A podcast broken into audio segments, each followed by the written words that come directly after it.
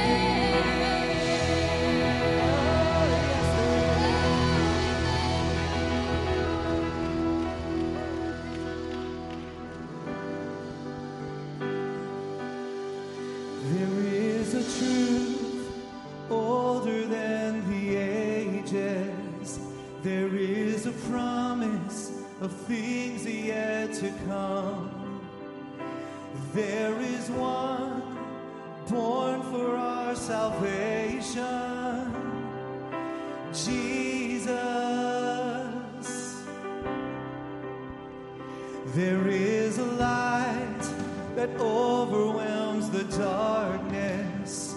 There is a kingdom that forever reigns. There is freedom from the chains that bind us. Jesus. Sing it out, church. Who walks on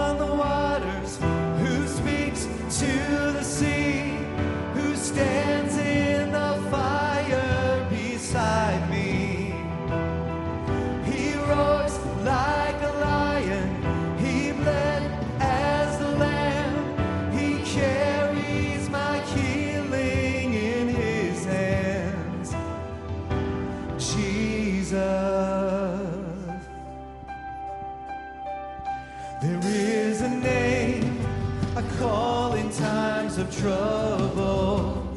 There is a song that comforts in the night. There is a voice that calms the storm that rages. Jesus,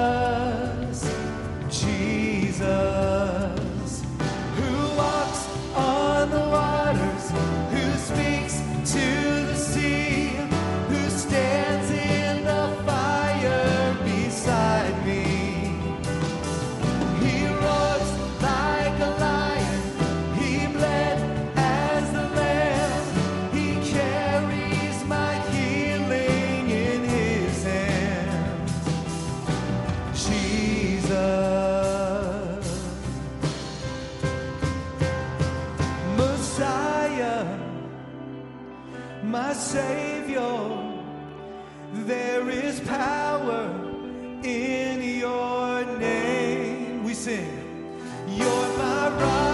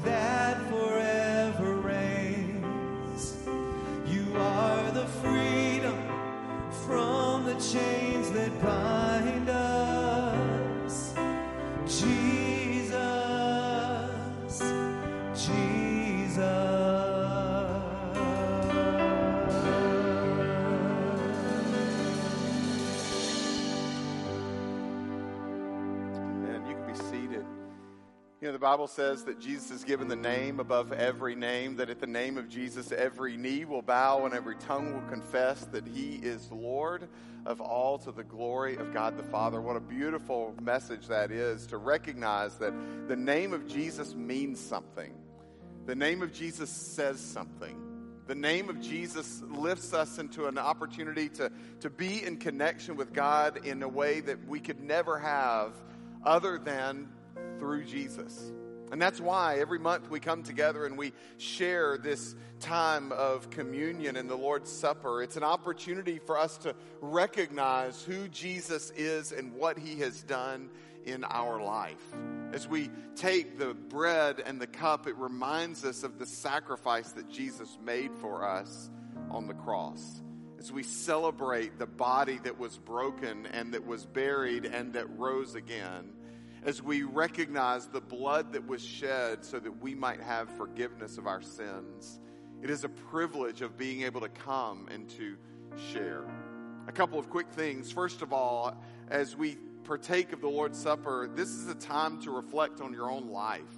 To ask yourself, is there any area that I know that I'm not pleased with and that God's not pleased with? Is there any area where I'm putting a barrier between me and God by my behavior, by my sin? The Bible says that if we confess our sin, He is faithful and just to forgive us of our sin and to cleanse us of all unrighteousness. So, this is a time of confession to say, Lord, I confess my sins before you and I ask for your forgiveness. It's also an opportunity for, for us to come together. I say that because just because you, you don't have to be a member of Stetson Baptist Church to partake in the Lord's Supper. We welcome anyone to come. All we ask is that you have given your life to Jesus and you've trusted him as your Lord and as your Savior, if you've not yet done that, we would ask that this be another reminder of how important that step of faith is. And then the other thing that I just want to be sure, it's a little housekeeping, is in each one of these little slots, there are two cups. One has the juice and one has the bread. Just make sure you grab both of those so that you can participate with us. If you're watching from home, we would encourage you even right now to go and get something to eat and something to drink so that you can participate with us. We would love it if it was a cracker and, and some juice, but if you don't have that, we want you to be able to participate in the way that you can from your home. Right now, let's have our servers come forward. I'm going to have a word of prayer, and we're just going to share this meal together. Let's pray. Father, thank you. Thank you for the way you love us. Thank you for the way that you take care of us. Thank you for the privilege of being able to remember the sacrifice that Jesus made for us on the cross. Thank you, God, for the body and the blood of Jesus. And God, give us the privilege today of recognizing and remembering just how good his sacrifice is to our hearts. Thank you for allowing us to have a relationship with you through Jesus. Father, we are grateful. In Jesus' name we pray. Amen.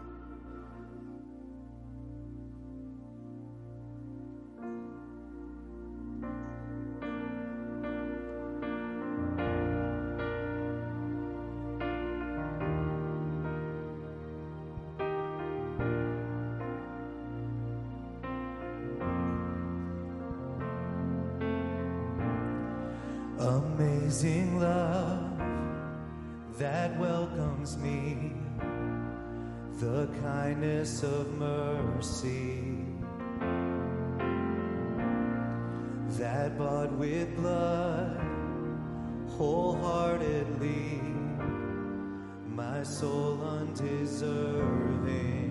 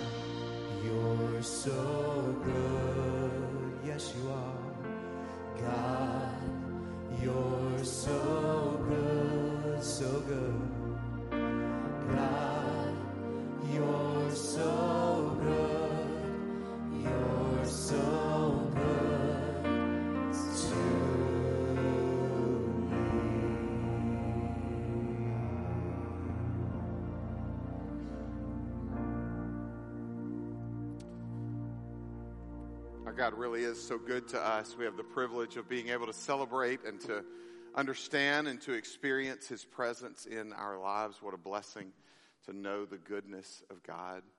On the night that Jesus was betrayed, He took the bread and He gave thanks for it, and He gave it to His disciples, and He said, This is my body, which is broken for you. As often as you do this, do it in remembrance of me.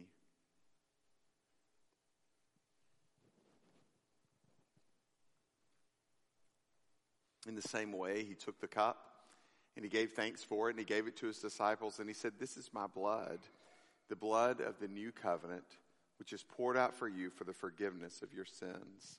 As often as you do this, do it in remembrance of me.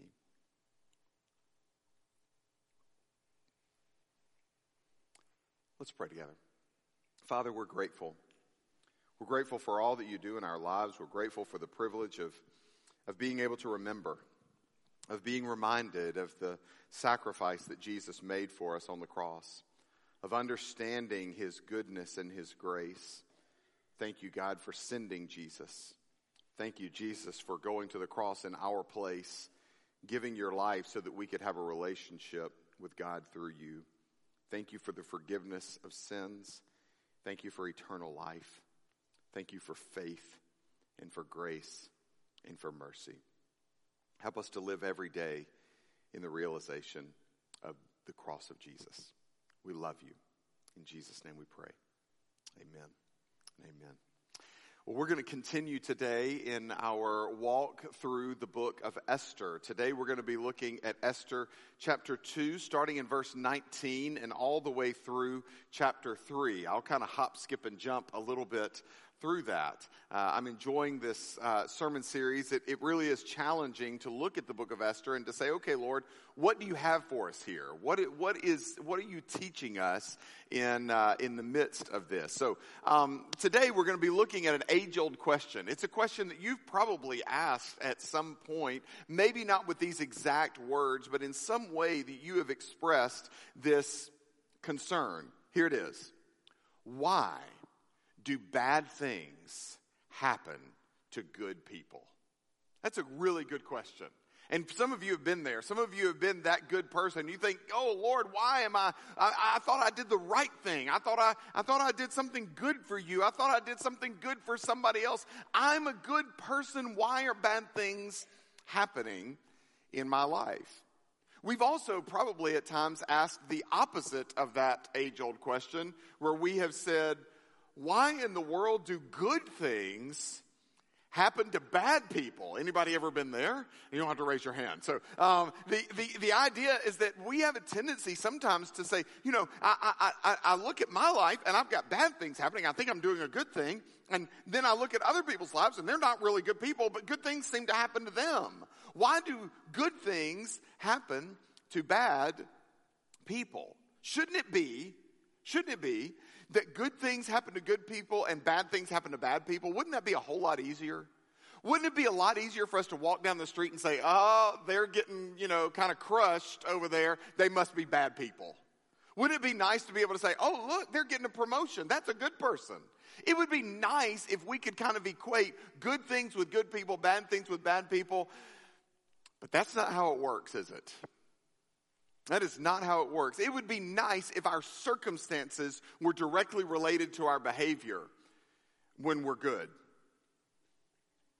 But sometimes I kind of am glad of this whole, you know, kind of uh, opposite world that we live in. Sometimes I'm really glad that that bad, that good things happen to bad people because, you know, we we all have a tendency sometimes to to not be the person that we know we should be.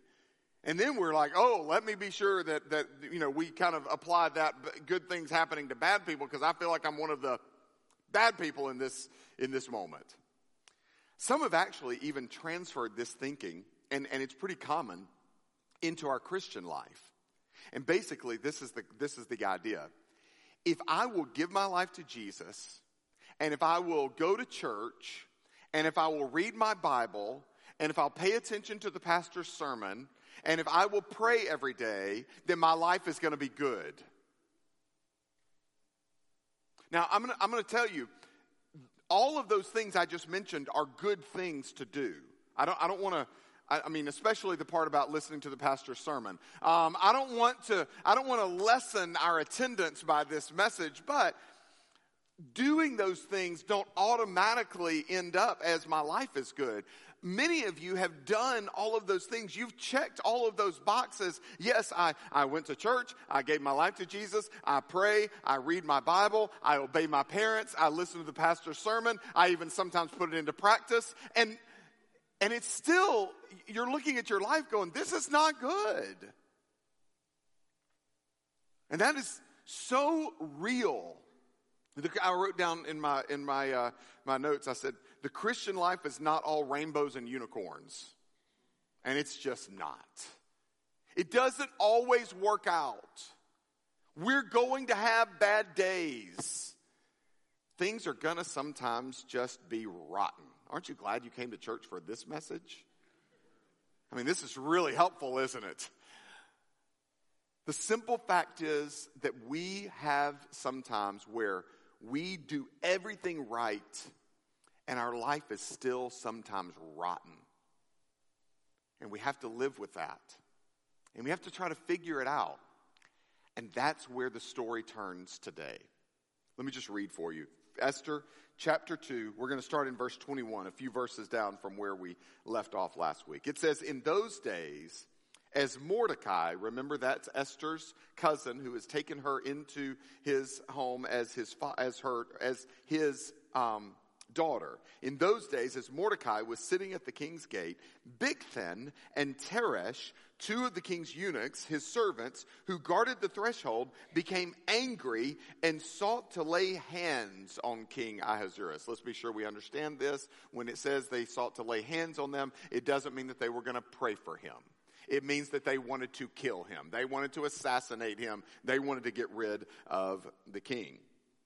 And this came to the knowledge of Mordecai, and he told it to Queen Esther, and Esther told the king in the name of Mordecai. Hey, Mordecai came to me, he told me something was going on, you need to check it out. When the affair was investigated and found to be so, the men were both hanged on the gallows, and it was recorded in the book of the Chronicles in the presence of the king. Mordecai does a good thing here. He, uh, he foils a plot to assassinate the king. This is a good thing. You would expect that the next scene in the story would be uh, Mordecai's award ceremony. Okay, you did a good thing. You get rewarded. You get promoted. But look at what it says. After these things, King Ahasuerus promoted, you would expect it to say Mordecai. But instead it says Haman the Agagite. Now, just to be sure we understand each other, we're going to talk about Haman quite a few times through this story. He's going to come up over and over and over. And in your mind, or if you want to out loud, every time we get to the word Haman, you can go, dun, dun, dun. Because he is the enemy of all enemies. I mean, he is the guy. He is the one that this, that is going to be kind of the, the mover and shaker behind the scenes and sometimes in front of the scenes. He is going to be the guy that is evil, evil, evil, evil, evil throughout the story. We find him here. He is promoted to second in command as, uh, of the empire of Persia right under King Ahasuerus. And it says that he is Haman the Agagite. Now, I know when, uh, when you saw that, you're like, oh, I know those people. No, you don't. Um, Ag- Agag was the king of Amalek, the Amalekites. Agag was a king of a people that were the mortal enemies of the nation of Israel, the Jewish people. As a matter of fact, so much so that God, through Samuel, told Saul, the first king of Israel, to go and wipe out the Amalekites. And he did, except for their king. He preserved their king. Their king's name was Agag. Haman is a direct descendant of the king of the Amalekites, Agag, that's why he's an Agagite, of the, of, of the Amalekites, which were the mortal enemies of the nation of Israel. You can see things starting to step up here, can't you? He is Haman the Agagite. He, he is, uh, um, the, here, where are we? Uh, Haman the Agagite. There it is. The son, I was, I was looking for the scripture here. The son of Hammedatha and, advan- and advanced him and set his throne above all the officials who were with him. And all the king's servants who were at the king's gate bowed down and paid homage to Haman, for the king had so commanded concerning him. But Mordecai did not bow down or pay homage. Mordecai was the only one out of everybody that would not bow down to Haman. We are not given the reason here, but one of the reasons that we believe, possibly, is that maybe Mordecai knew the Ten Commandments. Maybe Mordecai knew that you were supposed to have no other gods before God. Maybe Mordecai knew that there was not supposed to be anything that we worshiped other than God. And so he was not going to bow down and pay homage to Haman because his only allegiance was to God. Well, this did not make Haman very happy. Verse 5. It says that when Haman saw that Mordecai did not bow down or pay homage to him, Haman was filled with fury. But he disdained to lay hands on Mordecai alone. So, as they had made, as they had made known to him the people of Mordecai, Haman sought to destroy all the Jews, the people of Mordecai, throughout the whole kingdom of Ahasuerus. Talk about an overreaction, right? Haman realizes that Mordecai is not bowing down to him. And so Haman, rather than just dealing with Mordecai, Haman decides, I'm going to kill Mordecai and all of his people. He's going to commit genocide for the purpose of getting rid of, of Mordecai, this one that disrespects him, and everybody else. It's a terrible situation, and it's a uh, it's it's a, a great overreaction that happens. So what happens is in verse seven we pick it up. It says in the first month, which is the month of Nisan. There's something to be said there. In the twelfth year of King Ahasuerus, they cast Pur. That is, they cast lots. In today's world, we would say they cast dice, something of chance that would uh, somehow be able to, to determine something. So it says, they cast Pur before Haman day after day, and they cast it month after month till the 12th month, which is the month of Adar. Then Haman said to King Ahasuerus, There is a certain people scattered abroad and dispersed among the peoples in all the provinces of your kingdom. Their laws are different from those of every other people, and they do not keep the king's laws, so that it is not to the king's profit to tolerate them. He's talking about the Jewish people. If it please the king, let it be decreed, set a law, send out an executive order. Let it be decreed that they be destroyed, and I will pay 10,000 talents of silver into the hands of those who have charge of the king's business, so that they may be put into the king's treasuries. What's happening here is Haman, dun dun dun, is taking the situation and he is elevating it.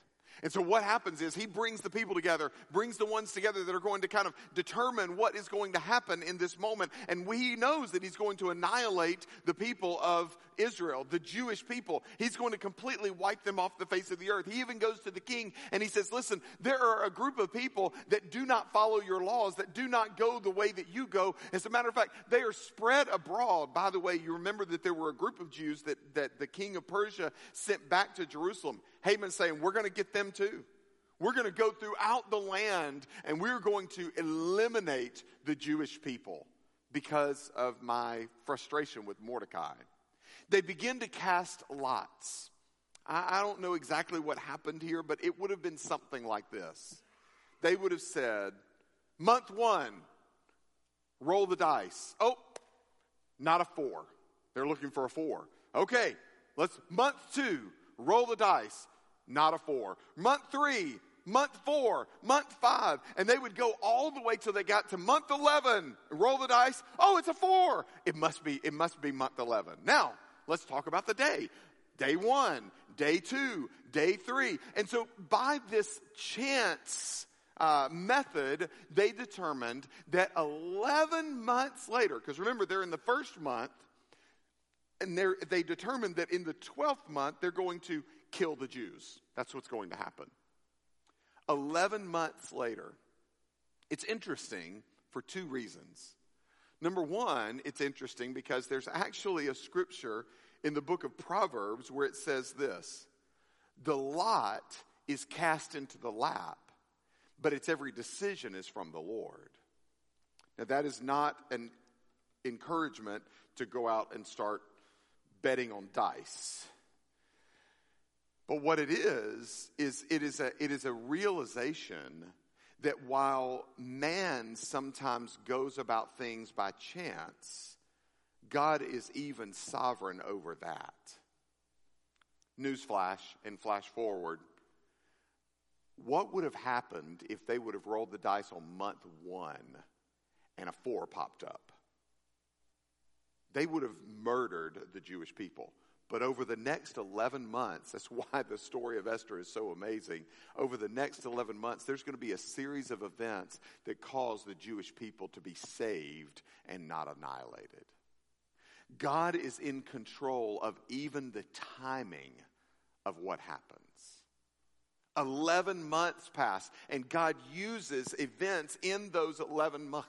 11 months to save his people from their ultimate death. It's also interesting because this message, and, and we're, we're going to hear this in just a moment, this message, this decree that's going to go out, that in, in, in 11 months, we're going to kill all the Jews. When that happens, it's an interesting situation because it is the first month when they are making this decree and making this plan and casting these lots. What happens in the first month of the nation of Israel?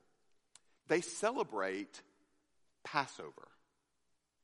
So here, the Jewish people are getting ready to remember and to recognize and to, and to uh, uh, uh, uh re-experience the exodus from the nation of Egypt, that God is a delivering God, that God is a saving God, that God is a, is, is a promoting God, that God is for them, And in the midst of their celebration of Passover, in the midst of their celebration of God's deliverance, they get this message. Verse 13.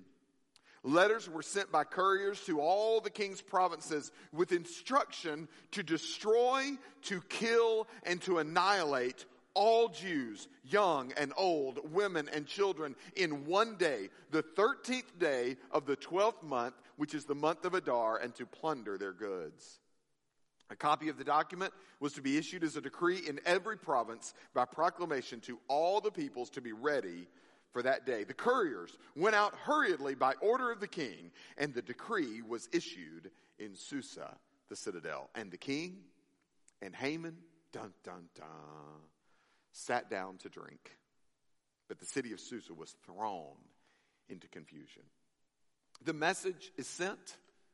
As the, as the Jews are preparing to celebrate Passover, they get a decree that says 11 months from now, you're going to die. You're going to be eliminated from the face of the earth.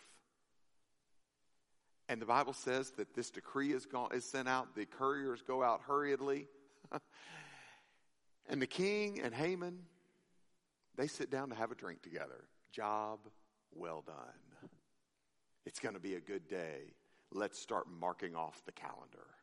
Let's build a little paper chain and we'll every day we'll tear oh it's time for us to kill the jews what a terrible situation right and it all started with mordecai foiling a plot to assassinate the king and here is his repayment can't you imagine mordecai sitting back saying why do bad things happen to good people you see, that's not just our life, that's right there in Scripture. So, what can we learn from this? How can we take this in? How can we, how can we receive this message? And what does it tell us? What does it teach us? Well, there's a few things that I think we can see that this, this message teaches us. Number one, I think we can learn that doing good doesn't always result in reward doing good doesn't always result in reward. It would be nice. It would be great if my behavior always ended in the promotion. It would be wonderful if, if, my, if my good actions always resulted in financial security.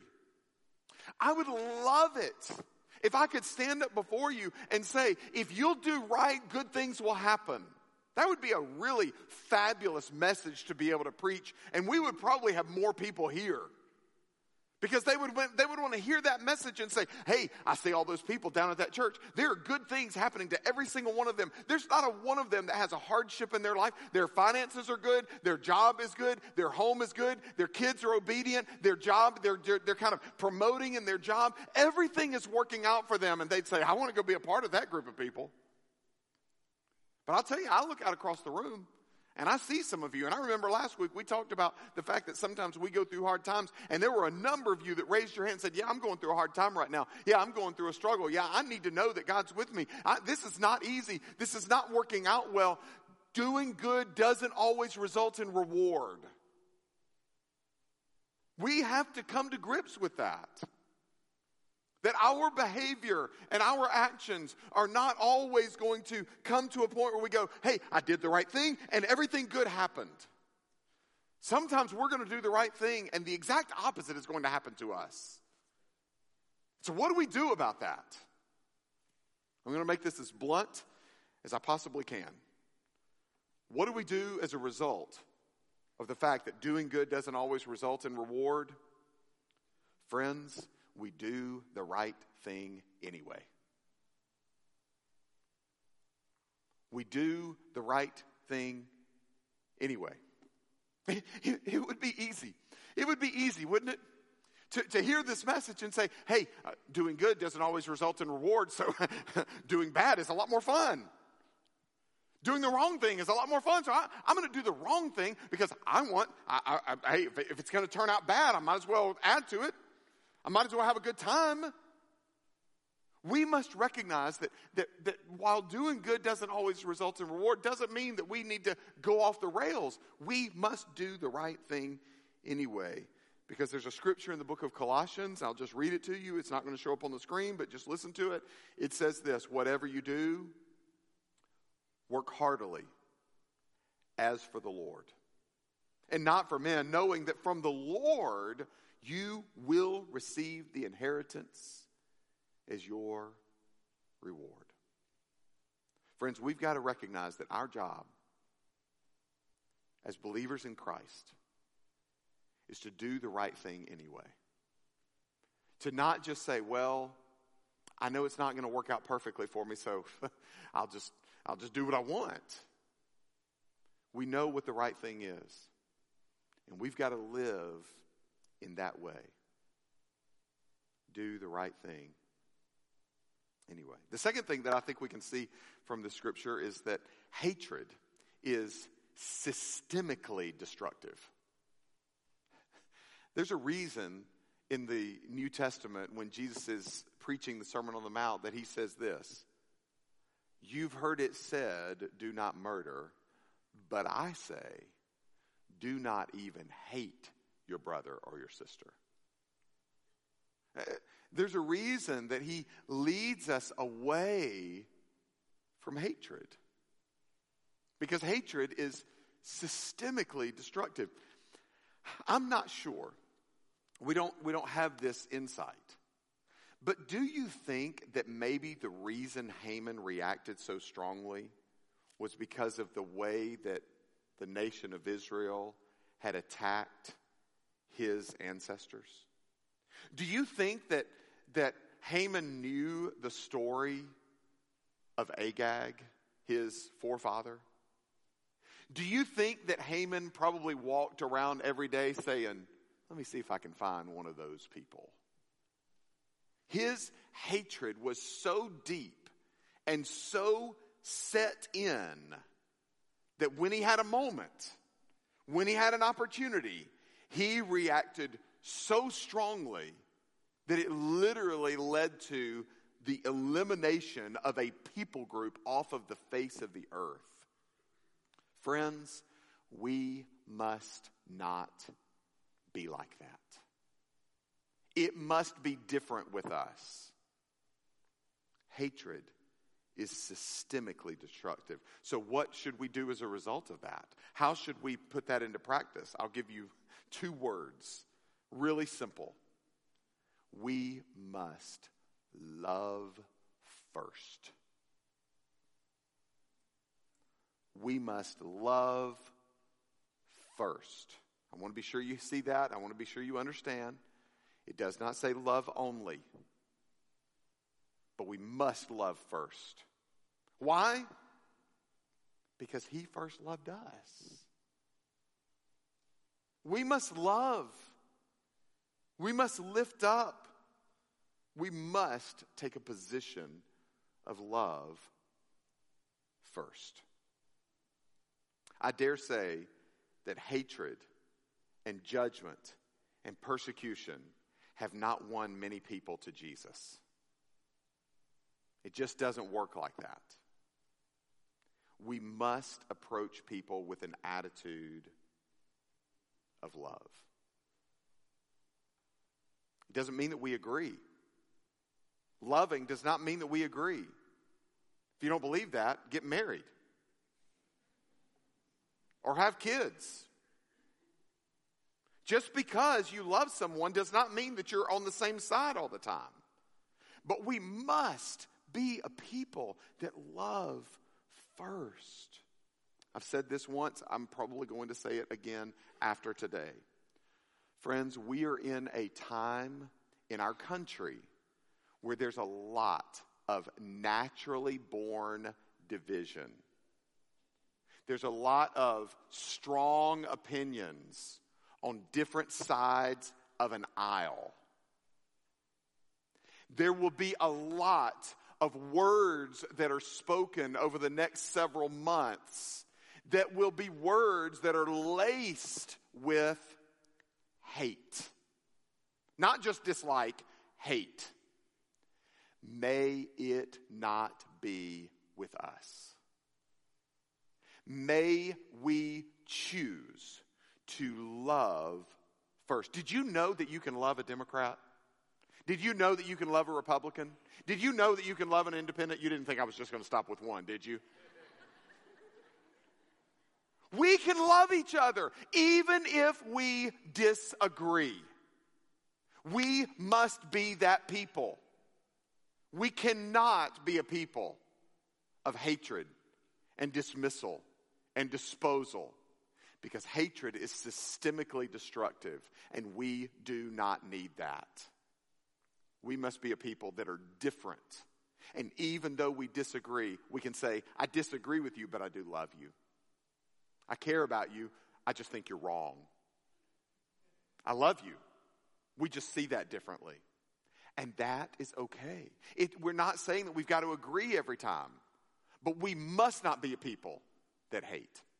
Okay, I don't have very long for this, but I want to show you one final thing. And that is that from up till this point, we have been looking at this from the perspective of we are Mordecai. Oh, bad things happen to me. Or we're Esther. Oh, this is terrible. Even from King Ahasuerus, who kind of was deceived into, into issuing this edict. And, and we look at it from the people, from the Jewish people. But I want to just kind of give you a quick left, left hook here. Listen. Yes, all of those things are true, but I need you to hear this. Friends, we are Haman.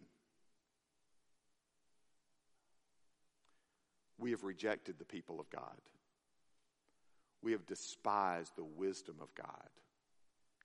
We were literally part of the plot to murder the Son of God. Our sin is a rejection of God's purpose in our life. Our sin is a rejection of God's presence in our life. When we sin, we are saying, I don't care that you died on the cross. When we sin, we are saying, I want it to be all about me and nothing about you. When we sin, we are declaring ourselves to be the enemies of God. And yet, Romans 5 8 tells us that God shows his love for us in this way that while we were yet sinners, Christ died for us. Do you know that Jesus gave his life for people like Haman? They would completely eliminate the Jewish people from the face of the earth. Do you realize that Jesus gave his life for murderers? Do you realize that Jesus gave his life for adulterers? That Jesus gave his life for liars? Do you realize that Jesus gave his life for you? Aren't you glad that we have a God who would send his son to die for a group of people that had fully rejected him? And friend, you are one of those people. We are Haman, but God showed his love for us in that while we were still sinners, his enemies, his rejectors, Christ died for us. Let's pray together. Father, thank you for that truth. Thank you for the reality that you are in our lives. Thank you for the truth of, of who Jesus is and what he has done for us. God, help us to recognize that, to live that out, to experience the forgiveness that can only come from Jesus. We are grateful. As you continue to pray, I just want to give you an opportunity to respond today. Maybe you've never quite heard that. Maybe you just think you've been a good person and that's going to be okay. Or maybe you're sitting here saying, Yeah, I, I've got a lot that I need Jesus for. If you've never given your life to Jesus, I'd love to lead you in a simple prayer that asks Jesus to come into your life and into your heart and to be your Savior. Nothing magic about those words, but I'd love to lead you. If you've never given your life to Jesus, but right now, right here, you want to. You want to give your life to Christ and trust Him as your Savior. If that's you, I'd just like to lead you in a prayer. I'm not going to come to you, I'm not going to point you out, I'm not going to embarrass you, I'm not going to call your name, but I'd love to pray with you. If you want to give your life to Jesus right here, right now, would you just simply slip your hand up in the air? I want to give my life to Jesus right here today, right now. I'll give you just a moment. Put your hand up and put it right back down. I want to give my life to Jesus today. Amen. Anyone else? Yeah. Yeah, that's great. Anybody else? I want to give my life to Jesus right here, right now, today.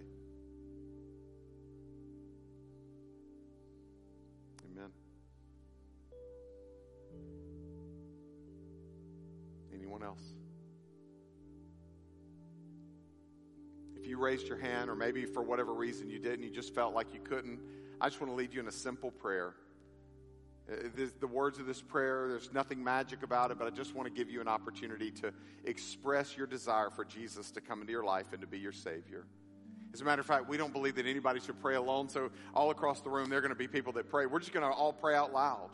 So, if just everybody in the room, would you just simply pray this prayer out loud with me? Dear Jesus, I come to you a sinner. I need you in my life. Jesus, come into my heart. Be my Lord and be my Savior. I believe that you came to this earth and lived a perfect life and died on the cross for me. Forgive me of my sins and help me to live for you from this point on. In your name I pray. Amen and amen. It's an awesome thing to see God moving in people's lives, and I'm so glad to see what God is doing right here in this room. If you raised your hand or if you prayed that prayer, we would love to talk with you at the end of our time together just about what God's doing and maybe help you take a next step in your walk with Christ. I'm grateful for what God's doing as we've gathered here together. Let's stand together, and we're going to sing one more song as we close our time together. Let's worship together.